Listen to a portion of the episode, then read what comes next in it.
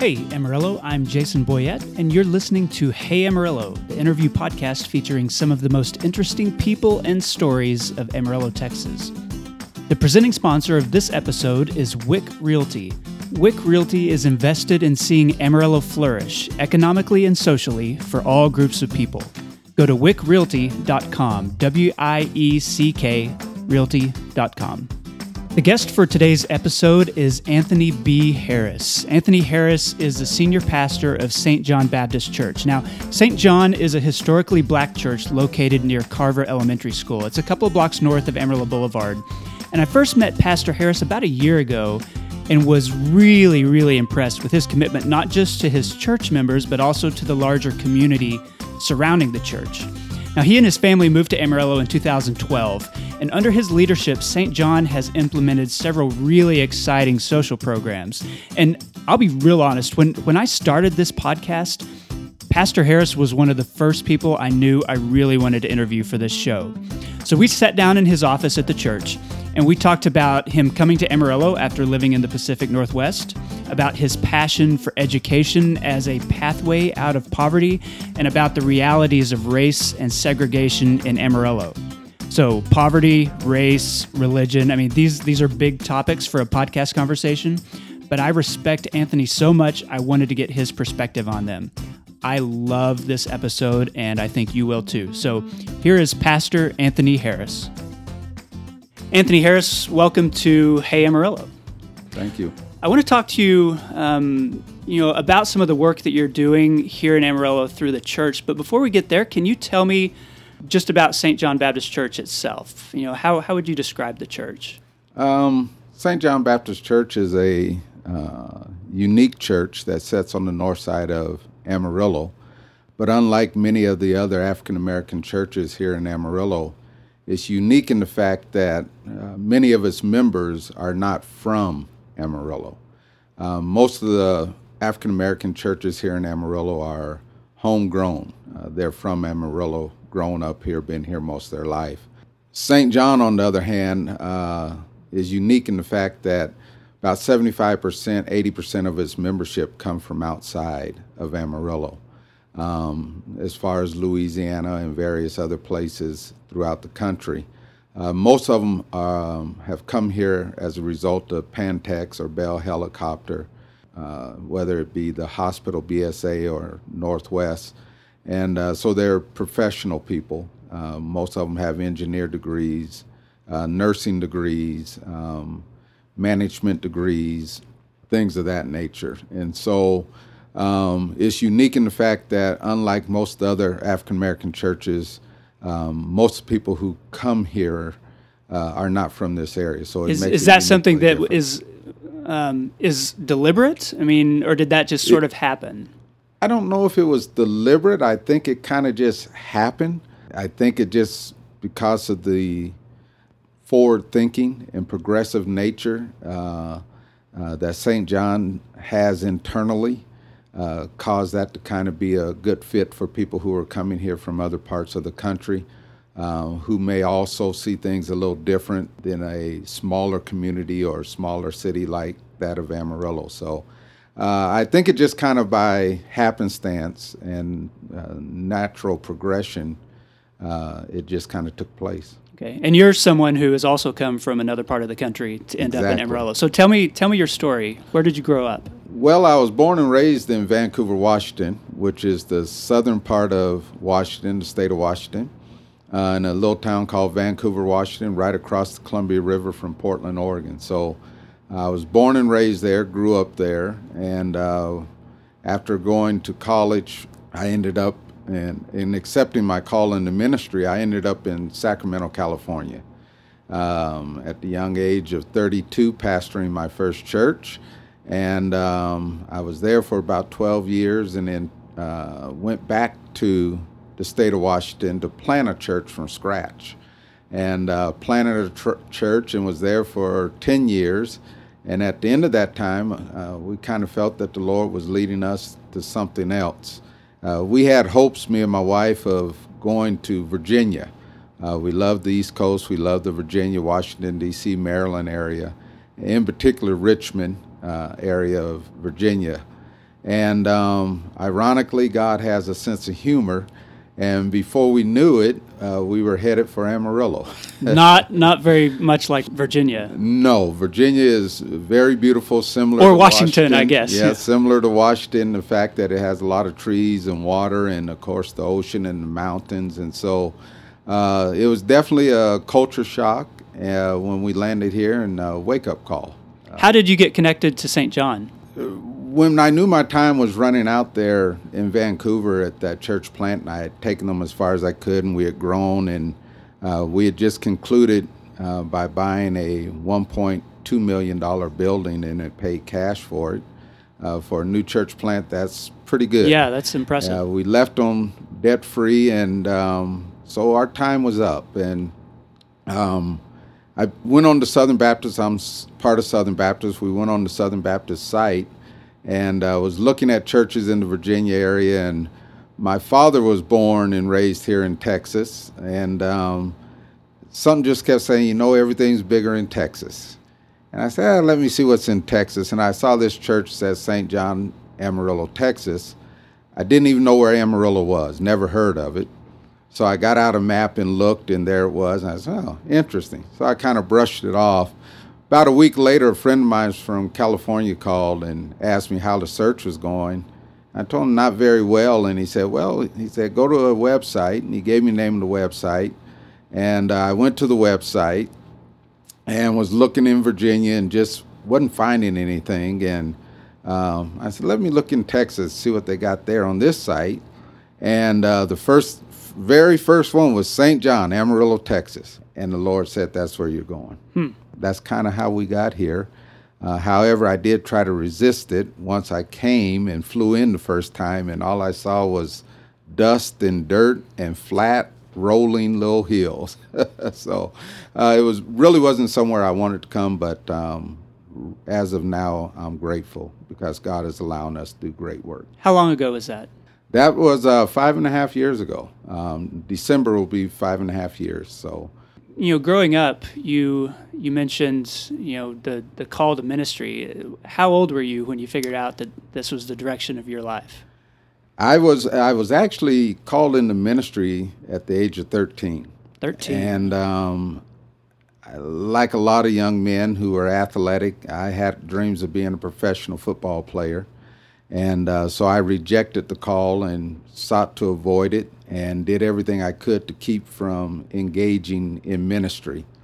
And um, at the age of 22, uh, the weight of um, the call was so heavy that I no longer could avoid it. I no longer could deny it.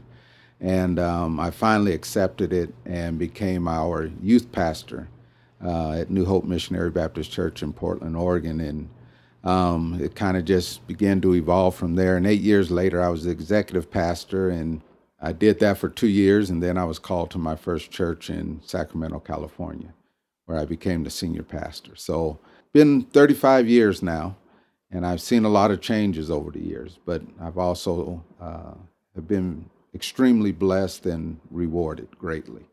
So let's talk about pastoring in Washington or in uh, Sacramento, and then you know what it's like coming into the Texas Panhandle. You know, we're we're right in the Bible Belt. Mm-hmm. You know, what are the differences, whether it's religiously speaking, whether it's the role that church plays in culture? I mean, are there any differences that you see between you know the the Northwest and where we are here?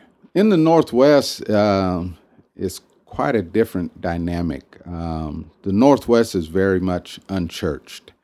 With all of the uh, activities, the outdoor activities uh, that the Northwest offers, whether it's fishing, camping, hiking, um, going to the coast, uh, skiing, mountain climbing, uh, all of those things are a challenge in keeping people engaged in the church. Uh, in fact, um, the last census, only about 4% of those who live in the state of Washington are actively engaged in the church. Um, but what I will say and what I did learn there in the Northwest was once you can get them, they're committed. Once you get them, they're sold out. Um, the church becomes very important to them. And so that that was the one thing I learned about the Northwest. While it was difficult to get them there, once you got them there, uh, they were locked in. Uh, but with all of the, uh, uh, with the Northwest being very liberal, and with all the micro, uh, Microsoft and Google and all the tech companies that occupy the state of Washington, individualism is a big thing there. Um, everything's about me and my and um, how I can succeed and, and financial wealth um, is a big deal there in the state of Washington. What type of home you have, what kind of car you have, and so um, while there's a lot of advantages in the sense of, of from a cultural perspective of things to do and opportunities, it's also difficult because a lot of people have an individual mindset. Uh, that I've got to get mines, and it doesn't matter how I get it. And then you came to Texas, where we prize individualism and self-sufficiency, as, uh, but maybe in a different way. So tell me, tell me what you found that was different here in Amarillo. When I got here to Amarillo, while there there is individualism, I also saw a sense of community and cooperation and a desire to want to work together. And um, I, I, think for me, that's what's been very rewarding. Um, it, seems like the people of Amarillo really have a sense of community. Um, while there are some systemic problems uh, within Amarillo overall, overall, there's people who really want to see Amarillo thrive and grow. And uh, there's a sense of coming together and um, seeking to find ways to make Amarillo a better community. Um, while that existed in Vancouver, it was more about what the individual could get out of it while trying to make the city better. Where here it's more like we're all in this together, and uh, let's see how we can make our community to better, better together. I think that's the difference. And the the church plays a much bigger role in the community, at least in a place like Amarillo, yeah. Texas. Is that something it, you found? It does. The church plays a significantly greater role in Amarillo than it ever did in the state of Washington. Um, while in the state of Washington and uh, even in California, the churches had uh, some of the programs and opportunities for people to gain a, uh, an upward hand or uh, to be um, helped in many ways. They did not play a significant role as much as the church does here. Uh, for instance, here at St. John, one of the things I wanted to make sure that we were being impactful in the community. We started a Nehemiah project, a nonprofit separate from St. John, because we also understood that oftentimes corporations and foundations won't give to churches, but they will all ultimately give to a nonprofit. And so, in doing so, we were able to start our food pantry and uh, write grants for that. Um, we also have a senior feeding program here, Noonday Senior Feeding Program. Uh, Bivins Foundation provides the food for that. Volunteers operate that. Our food pantry is open twice a month. Our clothes closet is open twice a month and uh, we get grants and funding from various organizations. Uh, we also have a Cub Scout, Boy Scouts um, here, and uh, we're able to sow into the lives of young men and teach them accountability, responsibility, and those types of things. And uh, our signature program is our College Success Initiative. Uh, that's where annually we do a college bus tour. Uh, we take kids from all four high schools here and um, those who are disadvantaged, those who often are in poverty. And we sponsor a college bus tour uh, throughout the state of Texas. And generally, we get them anywhere from four to five college campuses and uh, begin to expose them to different cultures, different environments, different parts of the state. Uh, also, different colleges that allow them to know that these things are possible. Uh, the amazing thing about that is many of those kids who go on the tour for the first time, uh, they've never been outside of the city of Amarillo. Right. And so it's a great opportunity for us to expose them to a world bigger than that of Amarillo.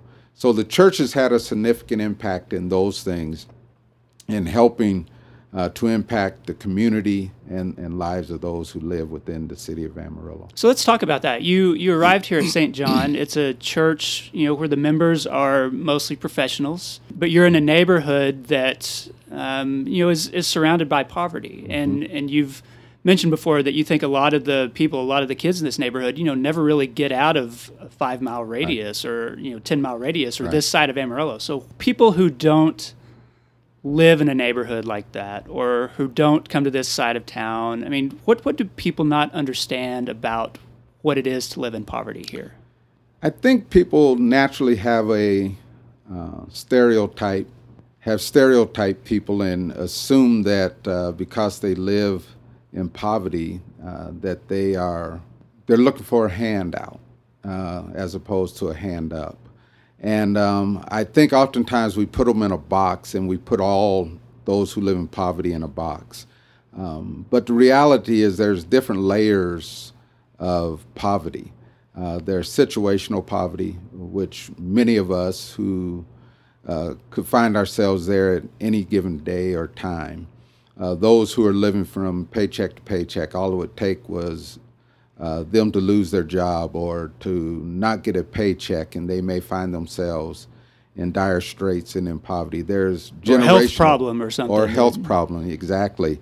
Um, there's generational poverty; those who have grown up in it, and it's kind of just been handed down, and that's the only life they know.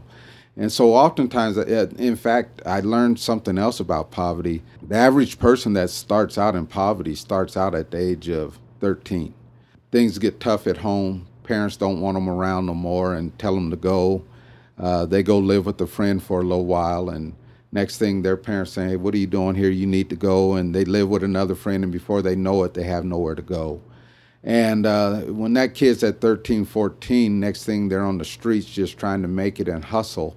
Uh, they end up dropping out of school. And then when we see them at 18, 19 with a sign asking for food and we tell them to go get a job, we don't think about the fact that what phone number are they going to give? What address do they have to give? We don't think about those things of people who live in poverty and how it often starts and it begins a ripple effect. For that reason, we want to make sure that we were doing our part in helping uh, to provide uh, kids with opportunity for education. Education is certainly a way out of poverty. And uh, so we want to begin to work with families, make sure that they have food, make sure that they have clothes, make sure that they have the essentials, and then begin to train them and to teach them. Uh, and for that reason, one of the things Nehemiah Project is getting ready to launch in uh, 2018 is financial literacy program and entrepreneurship. Uh, the financial literacy program, many people are not aware of the fact of the power of a 720 credit score. Hmm. And uh, so we want to begin to teach people through financial literacy uh, how to plan for the future. And we want to start at a young age and preferably college uh, success. We're even implementing that in there as well uh, financial literacy for middle school and high school kids. And so uh, we have a mentorship program in there. And so we have uh, college prep classes. And so we're preparing these kids for the future as well as giving them financial literacy classes. Can you talk about some of the, the, the ways that financial literacy can help solve some of these problems? Because I, you know, I, I think a lot of people, if they grow up in the right situation, then you know they get maybe a checking account when they're a teenager mm-hmm. and they have mom and dad to kind of help them learn to balance a checkbook and they right. they learn about saving but if you're growing up in poverty you're moving from house to house mm-hmm. you know you you maybe don't have parents at all you right. just it's it's cash only and you yeah. spend it when you get it and you don't know right.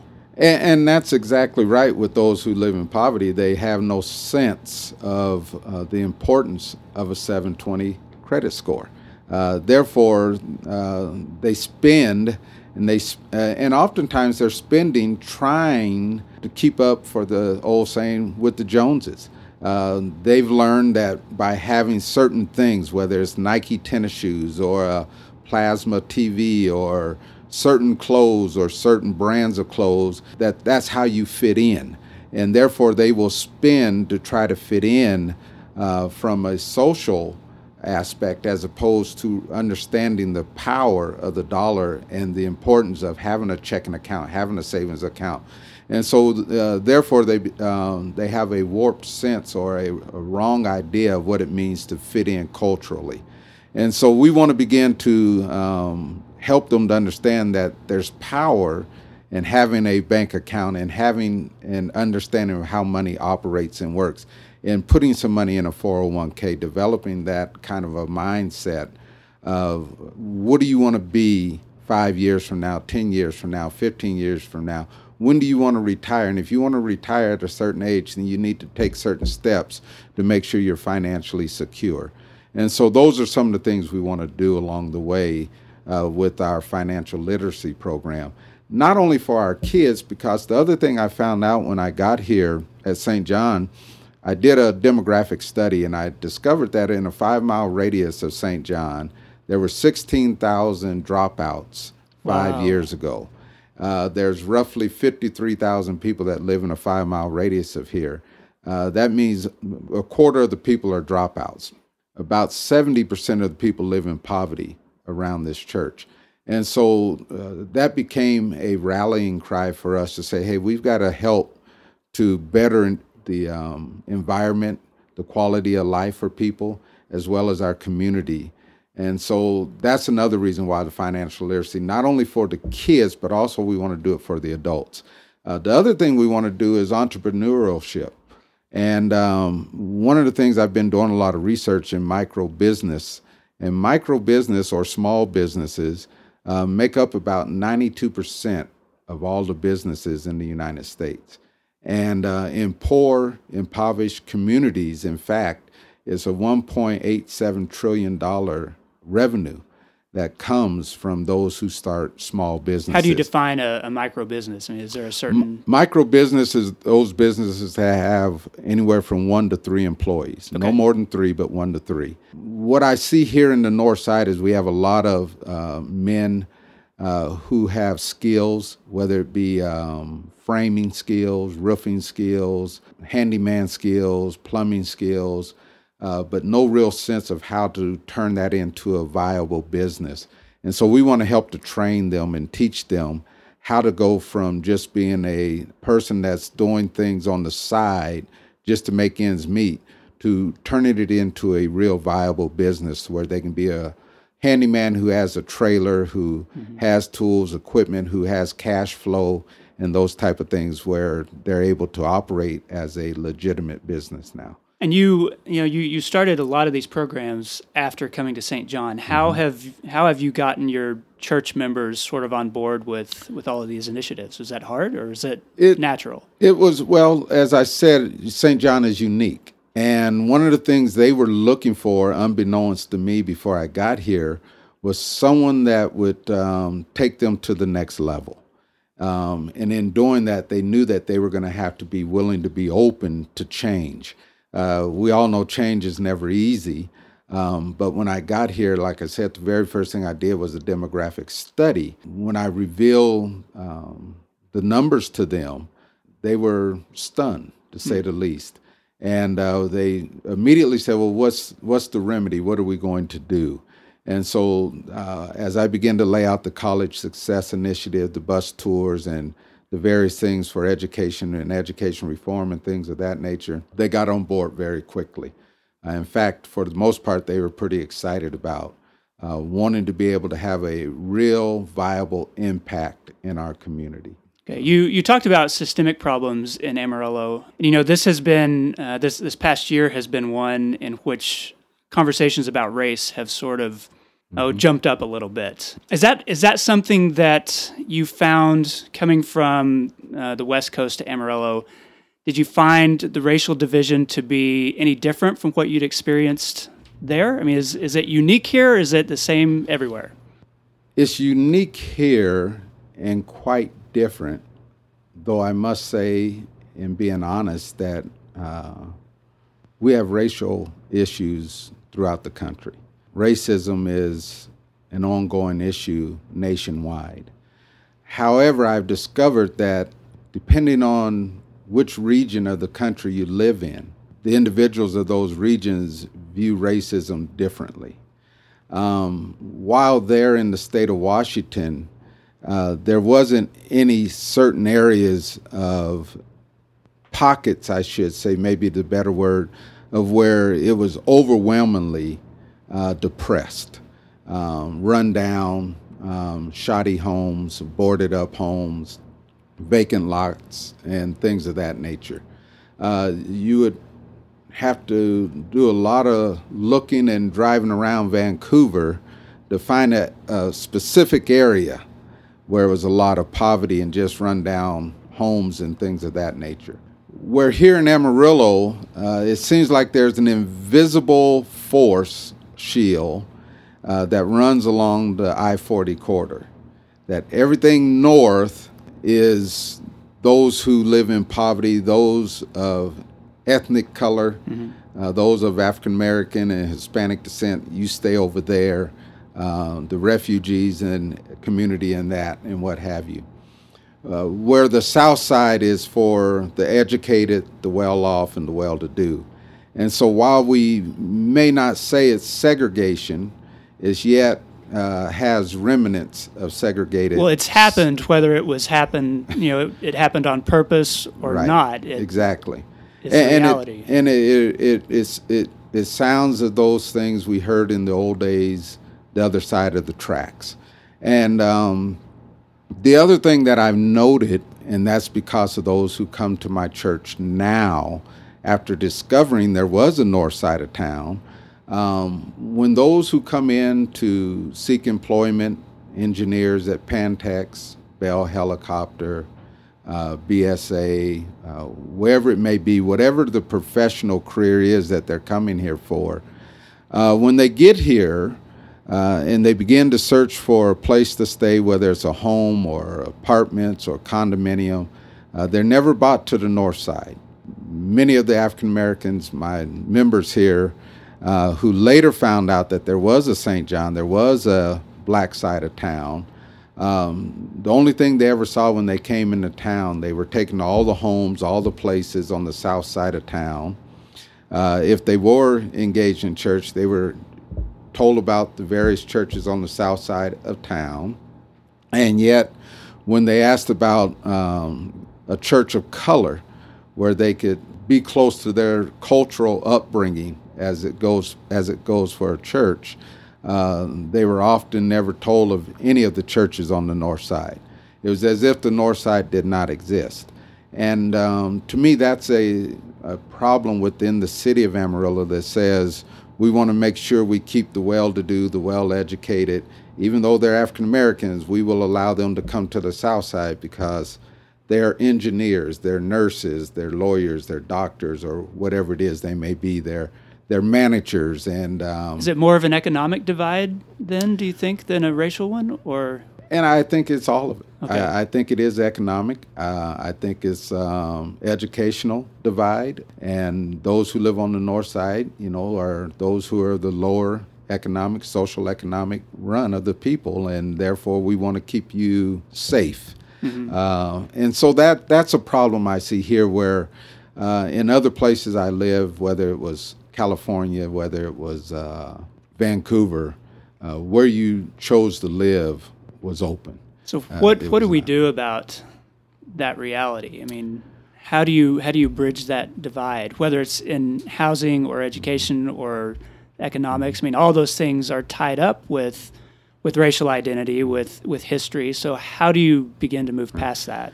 Well, that's one of the reasons for the shift in what we're trying to do with Nehemiah, with the economic development and teaching people uh, and training them at an early age. Uh, that's one of the reasons for the College Success Initiative and everything we do with the College Success Initiative. Understanding that there's power in education and helping people to come up out of poverty, uh, you've got to start at the bottom. And when I say the bottom, that means with our youth, with our young children, and um, begin to, to work in their lives. And then you will have an opportunity to begin to work in the lives of their parents. Uh, once they see that you have an interest and a vested interest in their children, uh, you have a lot better chance of being able to invest in their lives as well. And and I also think that the city itself has to have a mindset that says or a vision. Let's I, I, I like the word vision better.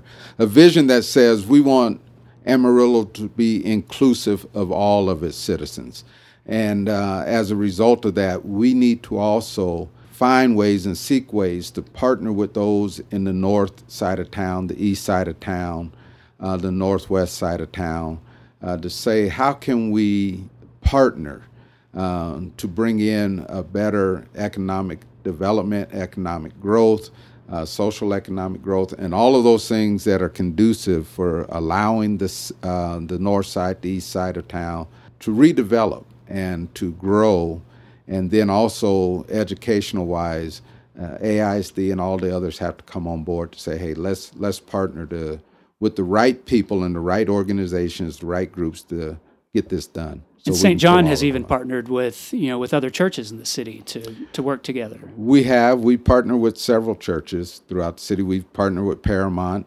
Uh, we partner with Power Church, which is a Hispanic church on the east side, Manny De Los Santos and Andrew Abair there at Paramount. We've also partnered with Redeemer Church, Dr. Ritchie. And so we've we've tried to partner with as many churches as we can to um, do what we can to improve the quality of life for the people of Amarillo. You know, uh, conversations about race are uncomfortable for a lot of people. Um, have have you, you know, over the past year with with national politics, have have you had more of those conversations? Are, are people more open to that, or is it making it more difficult? You know, as sad as it is, I, I think everyone's kind of going to their corner and uh, or to their cocoon and just kind of huddling in uh, is what I've noticed. Um, I think there's a lot of conversations within our own culture.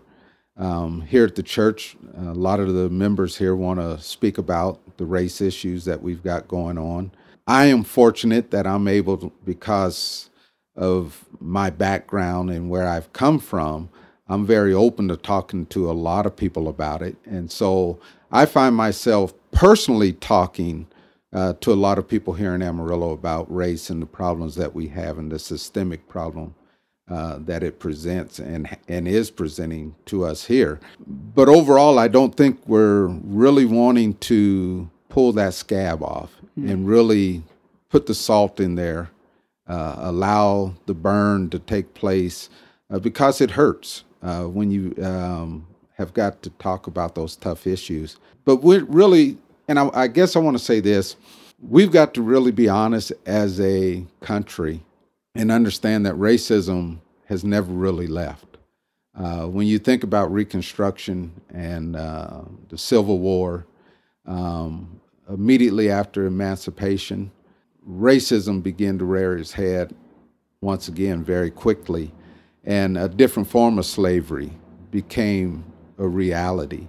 Understand history, you know that the Black Code came into existence almost immediately, and the Black Code was just another form of slavery, uh, just a different name.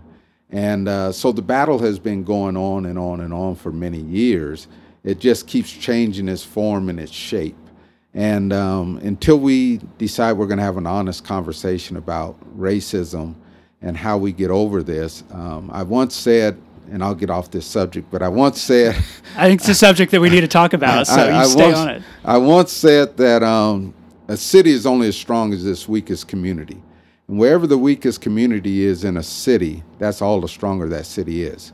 Um, you can live in your gated communities or other communities or wherever it is that's, um, but you still have problems. Until we decide to come together, we can never be whole as we need to be and should be and as I believe God wants us to be. So, knowing that, what can someone like me do? Like, like what what is the role of you know, I'm a white guy. Uh, I grew up in Southwest Amarillo. I still live in Southwest Amarillo. What can a person uh, in that situation do to help? What does someone in Amarillo need to do to make it a better place in terms of the division between races, the division between the economic structures? I mean, I think first and foremost, you got to admit there's a problem.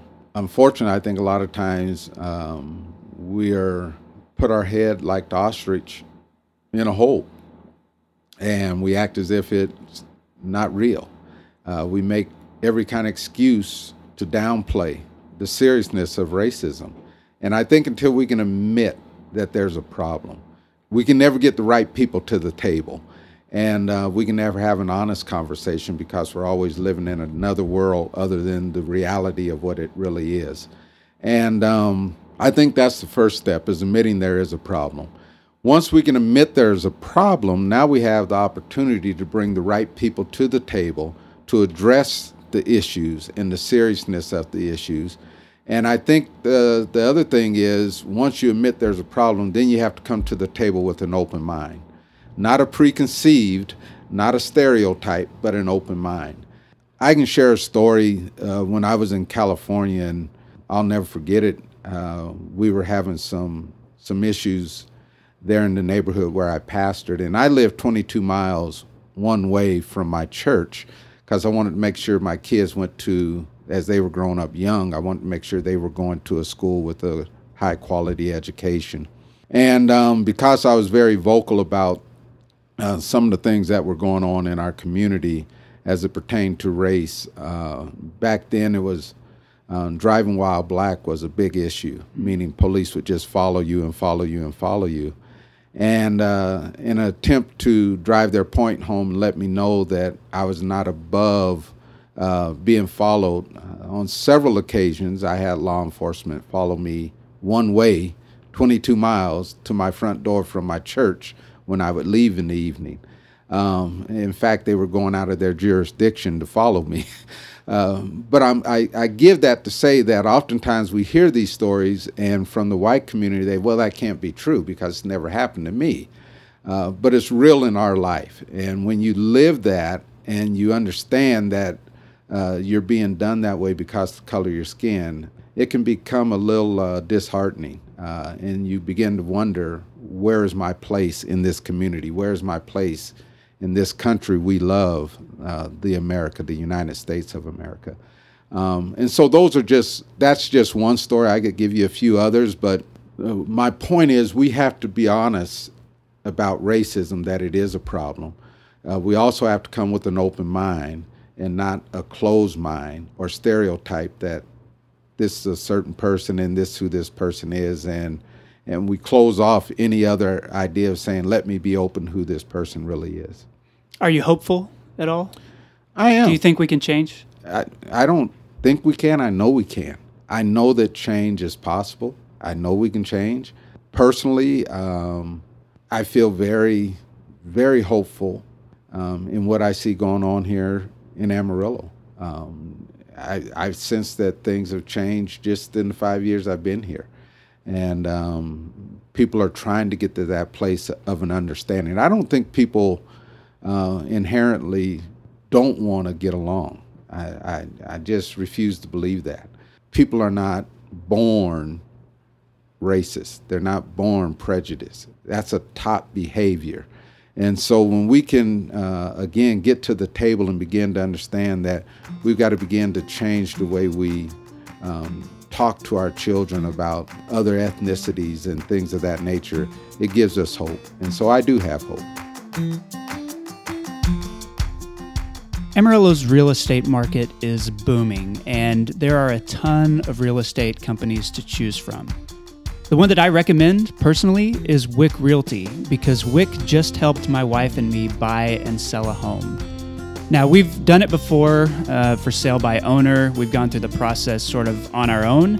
Um, but this time, there's there's just so many intangibles, so many unpredictable elements that can fall into uh, the the process that it can make it really stressful. And so we wanted to use a professional this time, and we chose Wieck Realty. And there was not a moment in the process that we regretted that choice there just are so many moving parts and so many documents to sign when uh, when you're buying or selling a home. There are offers to deal with, there are contracts, inspections, the timing of the closing, the process of moving out of one place and into the other. You just want a professional, an experienced professional to handle that for you, and that's what Wieck did for us. Katie Wieck and her agents are invested in seeing Amarillo flourish economically and socially for all groups of people. To check out their listings or start the process of buying and selling your home, go to wieckrealty.com. W I E C K Realty.com. Okay, we're back with uh, Pastor Anthony Harris of St. John Baptist Church. Anthony, this is the, the part of the show I call Eight Straight. I'm going to ask you eight straight direct questions, and your job is to answer those as honestly as, as you want to be. But I mean, you're a pastor, so I hope it's pretty honest. Yeah, to be honest. Okay. I shoot straight from the hip. All right. When uh, first question: When you talk to someone outside the Panhandle, how do you describe this area? I describe it as an area that has great potential uh, because of its location. Uh, six hours roughly from Dallas, six hours from Denver, uh, four hours from Oklahoma City, and four hours from Albuquerque. And so we are uniquely positioned in the panhandle here to um, really do some tremendous things, but yet have some what I believe is welcoming growth, uh, growth for the positive. And um, one of the things that excites me is the new baseball uh, team coming in and those things. It means that quality of life can be improved dramatically. And um, I, while saying that, I tell people while we have great potential because of our location, I also sense that uh, in many regards we lack a true vision of how to get there, how to accomplish the greatness that Amarillo could be because of its unique location. What's your favorite restaurant in Amarillo? this here is um, a tough one. I, I really don't have, in the sense, when I think of a restaurant, I think of uh, evening dining and me and the wife after a long day going out and uh, eating dinner together. So, from that regards, I don't have uh, a favorite restaurant because we cook at home probably 98% of the time. We may go out once a month. Um, but if I had to just choose one that I enjoy going to, and it's just for lunch, is the Panhandle. Uh, is just one of my favorite lunch It's places. Panhandlers Cafe at Yes, uh, sir. Amarillo National Bank in the Yes, basement sir. there. Yep. So you guys haven't found the, you know, top shelf evening sort of dining place yet. No, not yet. But if someone has one out there, invite us over. Let you know, there's, And, there's a uh, good we'll customer come. to be had. there you go. What does Amarillo have too much of? Fast food. Too many fast food restaurants. Um, I'm kind of a health nut and uh, like healthy eating, and so um, too way too many fast foods. And, and I know people say, "Well, wait a second, you're talking about the economy and jobs and all that." Uh, I just think we could uh, cut down on some of the fast foods. And that's a particular problem for people in poverty, right? Exactly. People in poverty, that's a quick way for them to get something that they believe, uh, well, first of all, it's cheaper, uh, but it's not always healthier. So they pay for it on the other end. What does Amarillo not have enough of? Organic food places, stores, organic stores. Um, my favorite store is Whole Foods. I love Whole Foods, Trader Joe's. That's the one thing I've missed here more, probably more than anything. Uh, one of the things I've missed more than anything is being able to go to Whole Foods or Trader Joe's or organic store and buy healthy foods, uh, the, the stuff that I really enjoy. So, And we've got a couple of places like Natural Grocers or Mm-hmm. Market Street, but I mean, again, those are pretty far from the people who live in this neighborhood. exactly. Yeah. Um, what type of Amarillo weather do you love most? You came from the northwest I and you like had rain heat. and stuff. So, Heat, heat, and more heat. okay. I love the heat here. That's the one thing I do love here is the weather. Um, northwest, it rains about 320 days out of the year, and it's not unusual to go two, three weeks and never see the sun. So most days here, you're going to see the sun at some point in time or another. Um, okay, so this question What is your favorite local nonprofit organization? You've actually started a couple of Nehemiah. different nonprofit organizations. so- Nehemiah, anybody out there listening, you want to help uh, promote education and uh, financial literacy, you can donate to Nehemiah Project. what surprised you the most when you arrived here? I think the slow pace. When I got here, I felt as if I went backwards 20 years, 25 years. The pace was just so slow. Um, when you come from a very progressive place, uh, whether it's Sacramento, uh, Washington, Seattle, uh, I lived in Seattle, where I went to school, University of Washington. When you come from those progressive places like that, if you didn't do it yesterday, you lost out.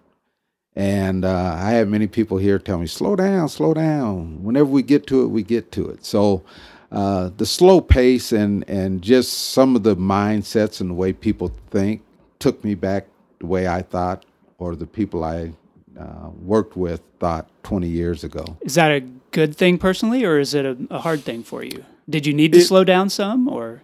It was very hard, very challenging, uh, because I'm very progressive, while at the same time I'm very conservative. it's an odd mix. It's a oxymoron, but I, I want to drive. I want to uh, because I see the great opportunities here. And sometimes when you slow down the pace, you miss out on those opportunities. Uh, it's, it's something I read the other day.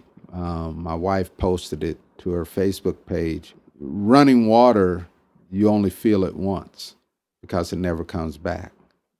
And so when you put your hand in the water, it's running by, you just get that one feel of that piece of that water. And so we got to take advantage of every opportunity, and time is ticking, time is running.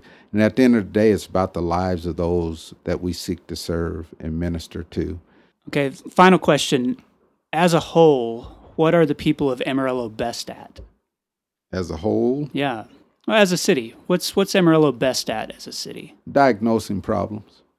They see the problem, they diagnose the problem, but again, they're so slow in their processes mm-hmm. um, that oftentimes I think by the time we implement the program or whatever it is that the diagnosis say we need to do, um, we are already behind the eight ball and we're beginning all over again and realizing, well, we're going to have to change because it's taking so long. So we can recognize so it, but we are recognize not good at fixing it, but it. getting it fixed quick, yeah. Okay, and then uh, Pastor Harris, I like to end every episode by just asking the guest to endorse something, um, something that's important to you, something that you want you know whoever's listening to experience for themselves. What would be your endorsement? You know, I I thought about this question, and um, I initially I struggled. While I knew what I wanted to endorse, but I kind of struggled and I just came back to my first initial what I knew I wanted to endorse, and that is uh, we have two of the wonderful colleges here, AC and WT. And I think we sell ourselves short by not promoting and endorsing AC and WT as a whole. I've lived, like I said, I've, I've, I've lived multiple places, not only in my pastoring, but other cities. I spent some time in Virginia area and California, LA, Sacramento, of course. But we have two marvelous colleges here that rival any colleges that are out there. Education is so important, and AC has wonderful programs that I think oftentimes we don't take advantage of and we don't advertise and get out there and let people know. They have a wonderful nursing program. The uh, trade schools, uh, whether it's the welding program, diesel program out on the East Campus, uh, diesel mechanics make fifty dollars an hour. Yeah. I mean, and not everyone's going to a four-year college to get a bachelor's degree, but we ought to promote uh, those schools. Uh, we've got one of the better fire training academy schools uh, that they have. Aeronautics, um, you name it, they've got it out there. And and uh, with us having a junior college, with uh, the mindset they they have, they can adapt curriculum very quickly to the needs of the area. And so I think uh, if I was to endorse and promote, mm, really I'm promoting them as along with WT. WT has an excellent engineering program. I don't even think a lot of people know they have a great engineering program. And so engineering is um, really the future job that's out there along with tech. And I think we need to come alongside of our coll- our two wonderful colleges here and help them to identify what the next pressing needs are that we need in Amarillo because at the end of the day, unless we have a well educated workforce, we can never draw corporations and companies here to expand Amarillo's capability and its impact here in the panhandle. So I would encourage any kid if, you, if you're not going to leave to go out somewhere else to college, we've got two wonderful colleges here. If you're not a four year person and not going into military, uh, go get a trade. Uh, truck drivers, you know, depending on where you drive, you make upwards of a hundred thousand a year, and so uh, we have some great opportunities here, and those are two great colleges that we're fortunate to have. we're blessed to have them here in our backyard. Anthony, thanks for being on the show. I appreciate it. Thank you. And that concludes another episode of the Hey Amarillo podcast. Look, thank you for listening. I, I know this episode was a little bit longer than most of them are, uh, but I think this is a conversation worth having, uh, whether the, the topics make us uncomfortable or not. Um, thinking about Amarillo's future, thinking about the ways that our city can continue to grow and evolve uh, and, and sort of reach its potential is going to require these kinds of conversations. So thank you for listening. I, I would ask that uh, if you'd like to review the episode, to do that on iTunes or Stitcher or wherever you listen. Follow us at Hey Amarillo on Twitter or also on Facebook. And if you don't mind, tell a friend about the podcast. Let them know that uh, there's a local podcast that interviews local people. And uh, if they're into podcasts, I, I think that they would like it. So make sure they know about it. Thank you for listening. Thanks again to Wieck Realty. This is Jason Boyett, and I'll see you next week.